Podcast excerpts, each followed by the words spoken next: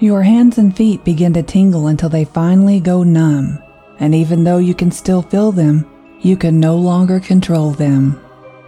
Your heart rate begins to slow, and your breathing becomes more and more shallow.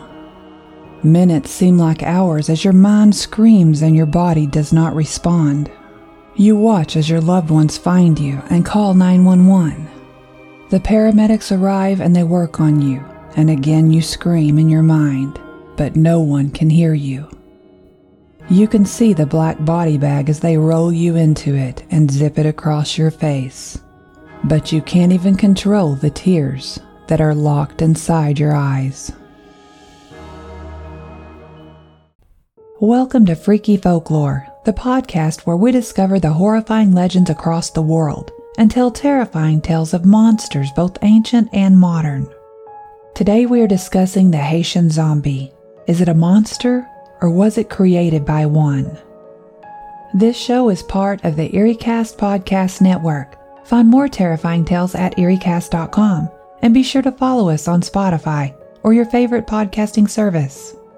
You can leave an honest review on iTunes too. The more we get, the more we grow, and hopefully, the more monsters we can explore. If you would like to submit an encounter or suggestions for future episodes, you can email them to carmancarrion at gmail.com.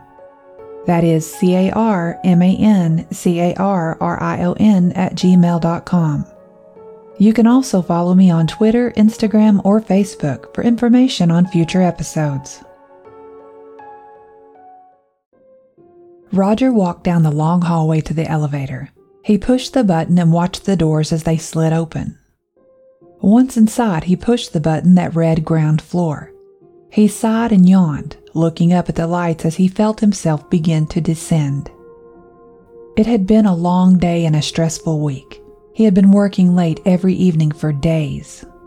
If, of course, work is what you would call it, it had been more like hiding. Several months earlier, Roger had met a young woman named Samantha. She had caught him off guard and captivated him in a way he couldn't comprehend. He started seeing her on a regular basis, and before long, their friendship turned into romance. Roger constantly felt elated, yet horrible at the same time. Spending time with Samantha and then going home to his trusting, loving wife was too much to bear. So he had decided to tell his wife the truth and prepare to be with Samantha. Once he mustered the courage, the damage was far worse than he could imagine. His wife screamed how much she hated him. All the years of hard work and sacrifice only to have it ruined because of his childish crush. Roger had never seen his wife that angry. Until that point, she had always been so sweet and had loved him so well. Since then, things had become more difficult.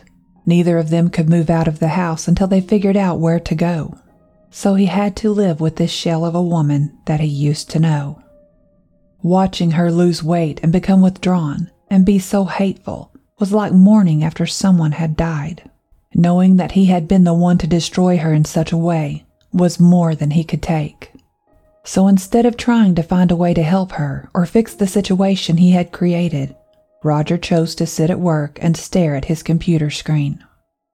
Like a coward, he would stay there for two or even three hours longer than necessary at times. Also, tonight was different than most. He hadn't been talking to Samantha quite as much since the split with his wife. It just didn't seem right to go off and have a happy life while Melinda sat at home, miserable. Roger had started to miss his wife dearly, he missed her smile and the constant love and caring. He felt as though the world was somehow less without her. In the deepest part of his mind, Roger wanted to fix his relationship with Melinda, though he knew it would be too much to ask. He decided on the way home that no matter what, he would break up with Samantha, apologize to Melinda, and whatever happened to him after that would be his own doing. He pulled out his phone and saw several texts from Samantha, that he hadn't answered. He opened them up and messaged back. He told her he just couldn't do it anymore and that he was sorry. Roger watched as the text bubbles kept going and going after Samantha had read his text. He assumed she was going to let him have it, but to his surprise, it simply read, No problem, nothing to be sorry about, do whatever you want. Roger knew that it most likely wasn't over. He didn't respond and was just ready to go home and tell his wife. Once he pulled into the driveway, Roger took a deep breath. He grabbed his things and started walking to the front door. He was happy with the decisions he had made, but reluctant to fully carry through with them. The uncertainty if he was doing the right thing, mixed with the fact that it would all be permanent either way, was almost intolerable. He walked through the front door and yelled for his wife. Melinda, I have something to talk to you about. She slowly walked around the corner to the kitchen and simply said, What? Roger quickly explained what he had done and told her how he felt. She stood and stared at him with no feeling in her eyes. Once he said all he knew to say, he waited to hear her response. She hesitated for a moment and said, Sounds like you got it all figured out. I've found a new place and I'll be gone by the end of the week. Roger just gazed at her, looking to see if he could find a hint of any feeling in her at all. There was nothing as she turned around and walked away. Roger sat feeling defeated.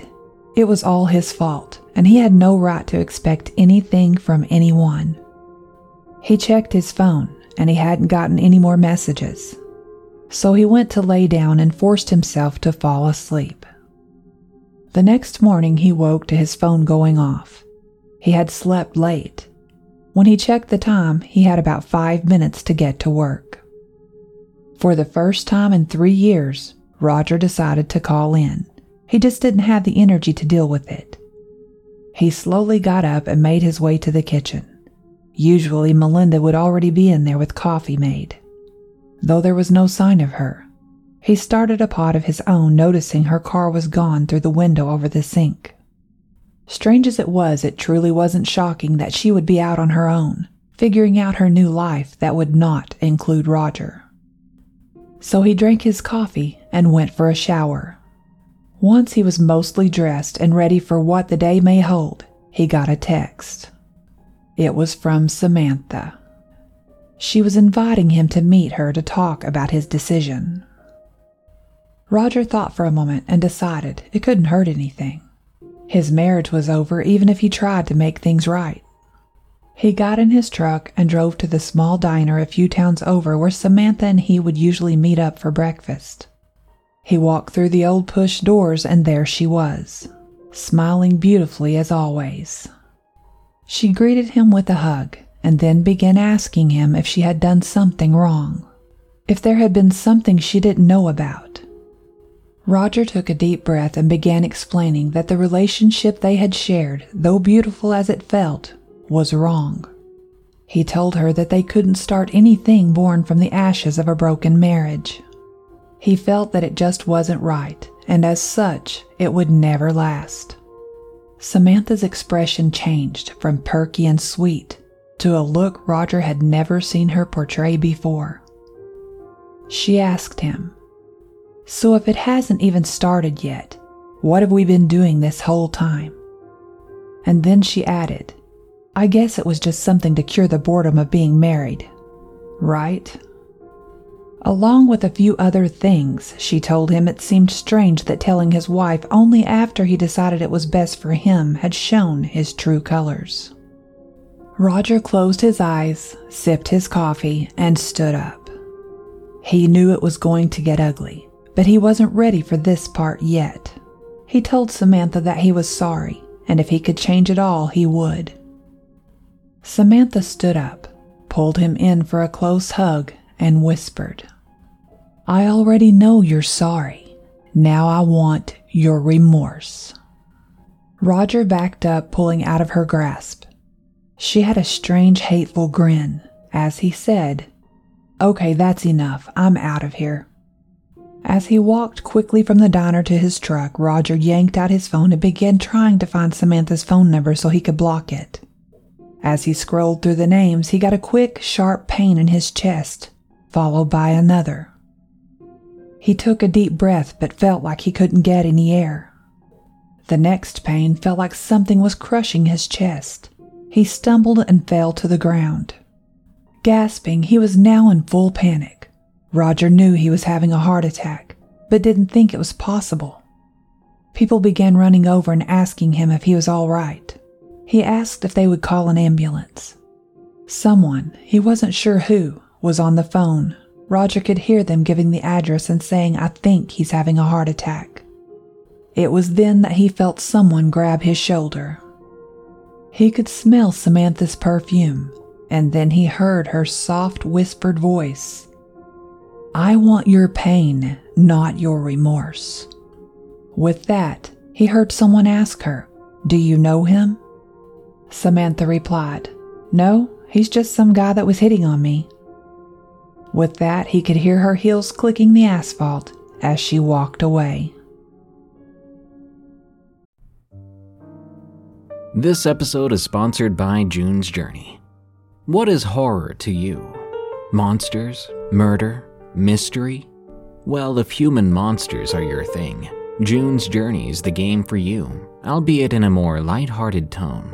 June's Journey is a hidden object game with a thrilling murder mystery set in the roaring 20s. You play as June on the hunt for your sister's murderer Discover clues through exciting hidden object scenes with beautiful and atmospheric illustrations and music. Victory brings you closer to new plot points and suspenseful answers. When not hunting for clues, you can customize your own luxurious estate island with gardens, buildings, and decor. Or chat and play with or against other players too, in the Detective Club, where you could even put your skills to the test in the Detective League.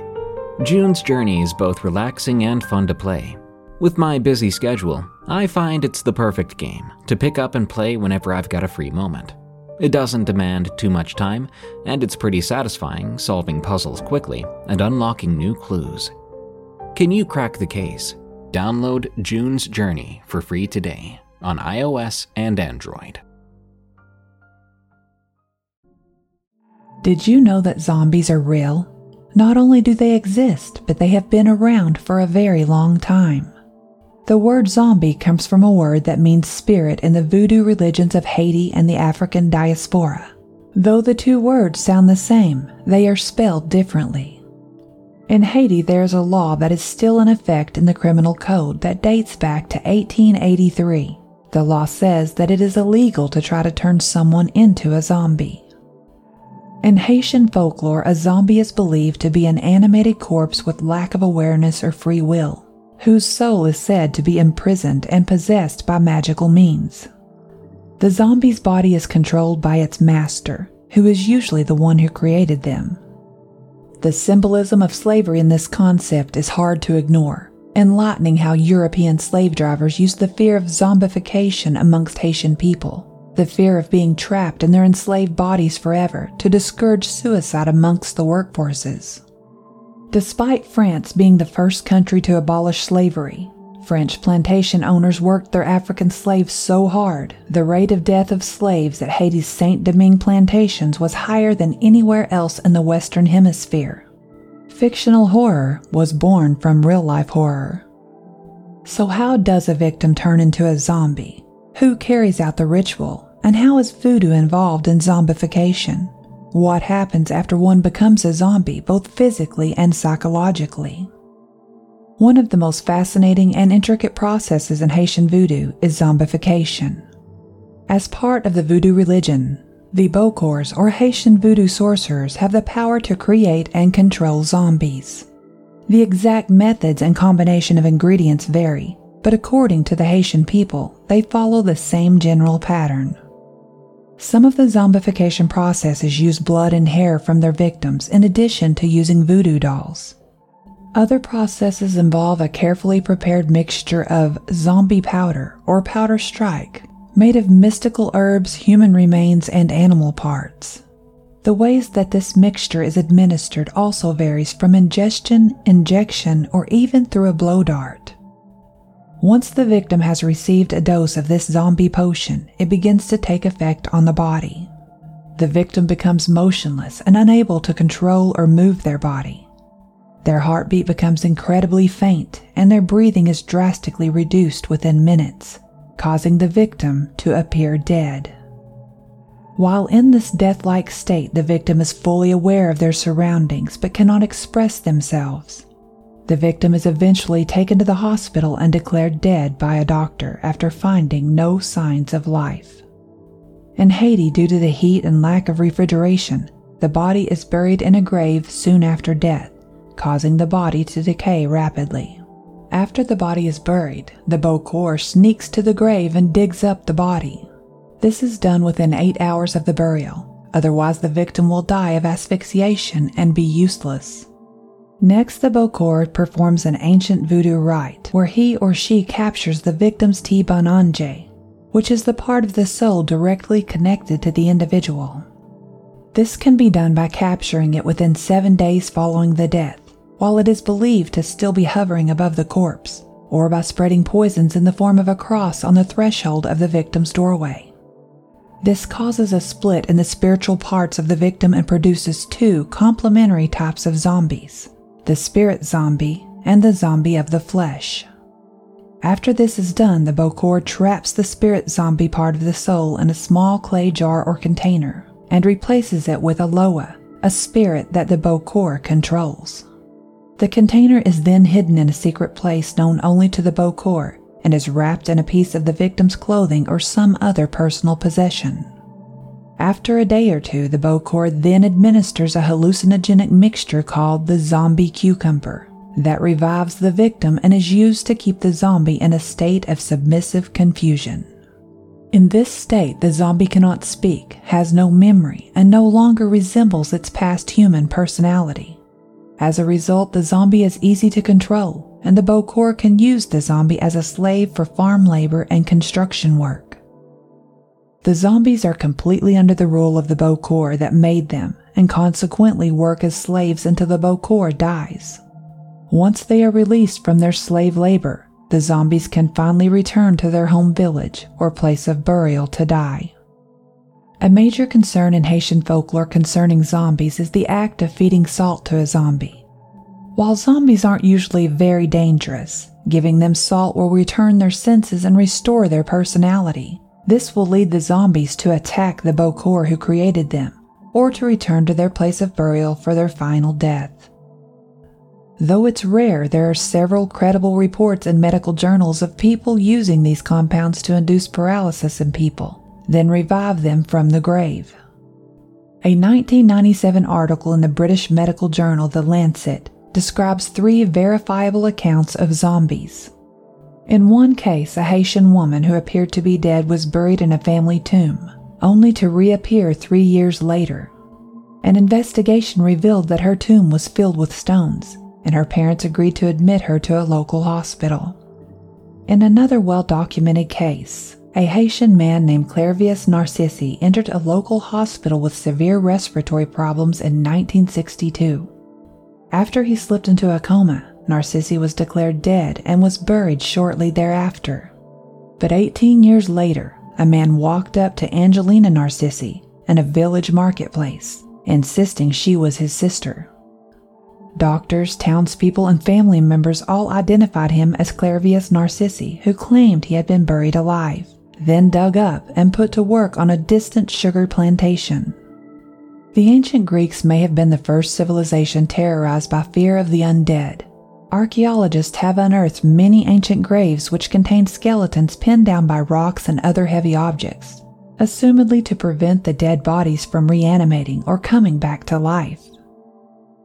According to the Undead 18th Century by Linda Troost, zombies appeared in literature as far back as 1697 and were described as spirits or ghosts, not cannibalistic fiends.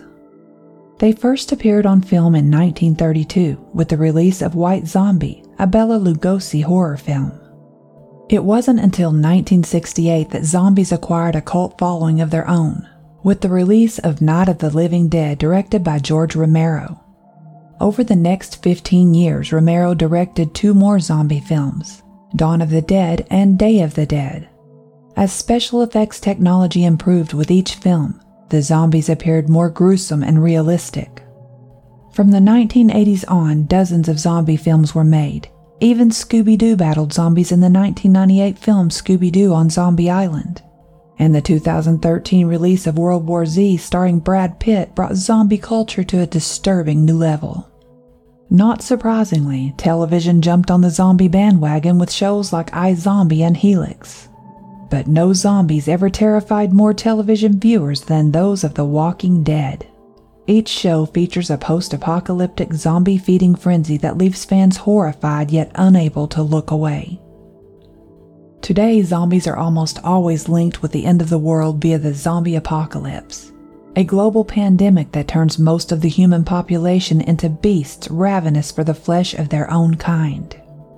The Centers for Disease Control and Prevention is among the organizations that have sought to capitalize on the American appetite for all things zombie.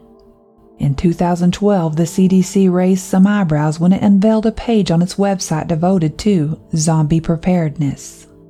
On the page, the CDC's director of the Office of Public Health Preparedness and Response, Dr. Ali Khan, notes If you are generally well equipped to deal with a zombie apocalypse, you will be prepared for a hurricane, pandemic, earthquake, or terrorist attack. The site was so popular that it crashed when it was launched. Roger gasped for one last breath before he lost consciousness. When he awoke, he was on a hospital bed and the people around him were moving frantically. He could hear them saying, He's gone. We lost him. Roger tried to speak up, but could not move his mouth. He tried to move to stand up, but his body wouldn't respond. Though he couldn't move even an inch, he could feel the chill in the air. He could see, but couldn't turn his head. There was a large double globed lighting fixture in the ceiling. It glared right in his eyes. The pain was almost unbearable as he couldn't blink, much less close his eyelids. He began to panic once again because he could barely breathe enough to feel satisfied with air. He wanted to take a big gulping breath, but had no control to do so. Roger heard someone coming. They walked into the room and began removing whatever instruments he was hooked to. The small sticky things were yanked from his chest in no ritual fashion. It stung fiercely as he tried to yell in protest. Then the IV was pulled out, and that left him wanting to scream. He heard a male's voice say, Poor bastard. Then a sheet was thrown over his face. Roger felt the bed start to move that's when the confusion started to lift. These people believed he was dead. A shock of pain and sickness ran right through the middle of his stomach. Surely he was wrong. It must be a nightmare, or maybe he was just panicking out of fear. The bed he was on was pushed into an elevator. It didn't stop for what felt like an eternity. He could tell he was going down. That's a long way down, he thought to himself. The elevator finally stopped, and he heard the ding as the door opened. A female voice said, Just put it over there by the other one, John. The man's voice came back with, All right, Sam, I guess no rest for the wicked, huh? She giggled lightly and said, At least there's job security. Then she asked what he had brought her. The man replied, Male in his late 30s, heart attack as best as anyone can tell. The female laughed and said, I'll be the judge of that. The male laughed again and said, I guess you will. Roger was trying like hell to move or breathe, anything as a signal that he was in fact still alive. The room he had been brought to was much colder than the last, and it had a strange smell, like a very strong cleaner had been used in it. It occurred to him what the woman had said that she would be the judge of what happened to him. Roger suddenly realized that he was in an autopsy room. Oh, Jesus, no! He thought he could feel the surgical steel as it cut through his flesh, every bit of it, right up until he died, from blood loss or shock, whichever came first. If he could cry, Roger would be tearing up at the thought of it. As he frantically combed his thoughts, trying to think of what to do, something came to him. The voice of the lady in the room. It was very familiar. The man who had brought him in here had called her Sam, short for Samantha. About that time, the sheet was pulled from his face, and he heard, Surprise! It was as he had feared. Staring into his burning eyes was the face of his ex lover, a sneering smile on her face. She asked, How are you doing? and let out a horrible laugh. She looked straight down at him and said, I guess you've been dying to see me, with a giddy, flirtatious tone. She then continued with pointing out the fact that he must have so many questions. Samantha apologized for lying about her age and the fact that she had a doctorate. She told him her family had been in the field of medicine for generations. She rambled on with her explanation while gathering her instruments for his autopsy, as she told him that her grandparents had come from Haiti, that her grandmother practiced a totally different kind of medicine. Apparently, a book had been passed down to Samantha by her grandparents. She said there were so many interesting things in it, but there was one thing she had been told about by her father that she had always wanted to try. She asked Roger if he had ever heard of a zombie. Not the ones like in the movies, but the kind that are a living person that appears to be dead. She smiled once again and said, Well, I suppose you know exactly what I'm talking about now. She commented on how nice it was to have him listen to her for once, instead of going on about his job or his wife problems bitching about how hard it was to balance the affair and how he is risking everything. She told him even if she had wanted to tell him the truth, she never got a chance to speak to do so. Roger was listening to her, realizing that she was right, but he couldn't speak to apologize. All he could do was lay there and hope this would be the end of a prank, a lesson she was teaching him. Maybe in a few more minutes she would give him an injection of some sort that would give him back the ability to move. Roger was thinking how he would get up and leave and never tell anyone. He would just be glad to be alive. Samantha then explained she had originally planned this for his wife, so that he could move on believing she had died of natural causes. Afterward, at some point, she would tell him who she was and what she does. Because then Roger would have had to listen and care about her and only her. But he had treated her like trash, got what he wanted, and walked away. Samantha admitted she knew then what had to be done. She jokingly asked Roger what she should do with him now. She picked up a scalpel and said in a disgustingly smug voice, I'm going to go slow, but I can't promise it will be easy. To Roger's dismay, she told him she had no idea how to fix the paralyzed state he was in. She hadn't bothered with that part. She said if she could get away with it, she would just leave him like he was, let him spend the rest of his days staring into space, lost in his thoughts. She then said, I know how to make this fun for both of us. She picked up the scalpel, laughed, and began cutting Roger's chest. As she slowly slid the blade through his flesh, it ignited every nerve in his body. In his mind, Roger was writhing in pain, but his body lay still and quiet as the doctor did her work. She then told him it had to look like she had done a real autopsy, so it might take a while. She noted the thick stitches would feel amazing. Roger was fortunate enough that he passed out way before she had finished. The next several hours he had come to only for moments at a time. He would hear people talking from time to time, some about the unfortunate parts of dying young, others were talking about what they were doing later that day as if nothing had happened. Roger would try to make even a finger move, but he couldn't even manage to get a good breath. Then he would feel the pain in the cuts on his chest and the back of his head. Samantha had, as far as he could tell, tore him apart. As he began to fade out of consciousness again, he heard a voice that almost snapped him to his full senses. It was his wife. She was standing over him, eyes full of tears, talking. She was telling him how sorry she was, and that if she had another chance, she would try again with him. He then heard a voice he didn't expect.